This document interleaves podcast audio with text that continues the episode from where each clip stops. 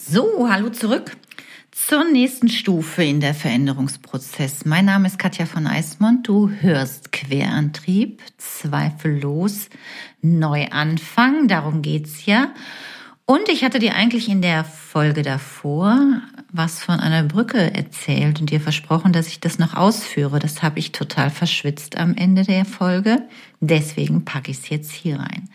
Also welcher Brückenbauer bist du? Welche Brückenbauerin bist du? Um von deiner alten, sicheren, bequemen, wo ja auch dein Ego sich so wahnsinnig wohlfühlt, der hat's nämlich nicht so gerne und der verändert sich auch nicht so gerne. Der sagt ganz oft, und deswegen kommen wir auch nicht weiter, wenn wir uns äh, Gewichts äh, oder oder wenn wir vorhaben, etwas an unserem Gewicht zu ändern oder an unseren Sportgewohnheiten oder an unseren Job was verändern wollen oder vielleicht auch die Partnerschaft mal vielleicht äh, in eine neue Richtung lenken möchten.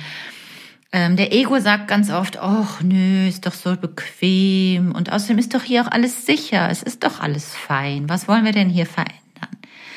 Zum Glück bestehen wir ja nicht nur aus Ratio und dem Gedankenwirrwarr im Kopf, sondern wir haben ja auch noch ein Herz, was immer spricht. Und gerade in der Veränderung ist das Herz ganz viel gefordert.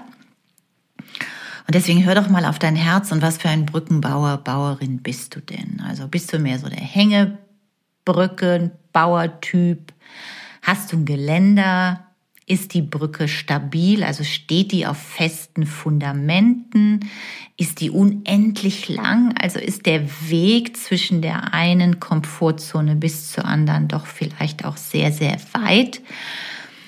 Hör da mal so ein bisschen in dich rein und guck vor allem auch mal, wie du bisher einfach auch Veränderungen gemeistert hast. Denn in der Stufe 2, in die es ja in dieser Folge geht, im Veränderungsprozess sind wir nämlich nach dem Schock, wenn wir echt wie so ein Bambi-Starre und voller Adrenalin äh, die Nachricht erfahren haben, was immer in unserem Leben gerade Außergewöhnliches ist, hängen wir nämlich schön in der Verneinung. Dann kommen nämlich so Sätze wie, boah, das kann ja wohl nicht wahr sein. Wieso passiert ausgerechnet mir das? Das gibt's doch überhaupt nicht. Nein, das darf nicht wahr sein. Wieso habe ich das nicht früher gesehen? Was habe ich da falsch gemacht? Wir hängen dann immer weiter in dieser Negativschleife, verneinen am liebsten das Ganze, wollen es nicht sehen und wollen es auch nicht wahrhaben. Wir wollen einfach, dass es wieder weggeht. Ehrlich gesagt, in den seltensten Fällen ist das der Fall. Ich denke mir, dass du da auch Beispiele hast.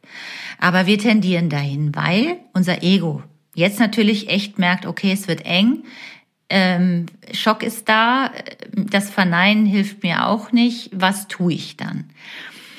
Also ganz, ganz wichtig ist, dass du in dieser Phase diese Gedanken, die du hast und die zwangsläufig kommen, kommen ähm, einfach vielleicht erstmal so im Kopf, ah, interessant, wieso denke ich das denn jetzt?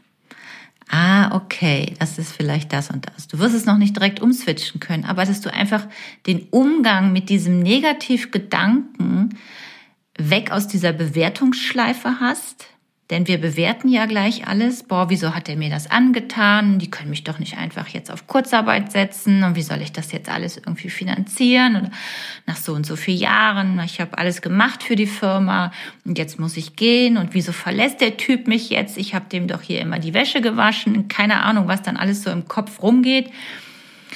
Das ist einfach wichtig, dass du da mal vielleicht einfach sagst, ah, okay, ein Gedanke, interessant, dass du da bist und ihnen nicht einfach auch noch die, diese, diese Macht gibst. Das kann helfen in der Phase 2 im Veränderungsprozess und das ist das, was ich dir hier heute mitgeben möchte. Das war's auch. Das war eine ganz kurze, weil ich möchte mich mit der Verneinung ehrlich gesagt gar nicht ewig aufhalten. Es kommen noch viel spannendere Episoden und da möchte ich dich viel, viel mehr mit unterstützen. Deswegen nimm das einfach so mit nach der Atmung, nach dem bewussten Atem, nach der Schock ähm, äh, oder nach der Nachricht Erhalt des, des Schockgefühles, einfach diesen Gedanken mal ähm, zu beobachten, der da so in deinem Kopf ist. Und ähm, damit schließen wir auch die Phase 2 schon. Und ich freue mich, wenn du bei der nächsten Folge wieder dabei bist. Ganz gerne abonnieren, ganz gerne mir auch schreiben, wie dir dieser, die überhaupt hier diese Serie gefällt. Freue ich mich total über eine E-Mail von dir, Kontakt Querantrieb oder bei Querantrieb auf Insta oder Katja von Eismund auf Facebook.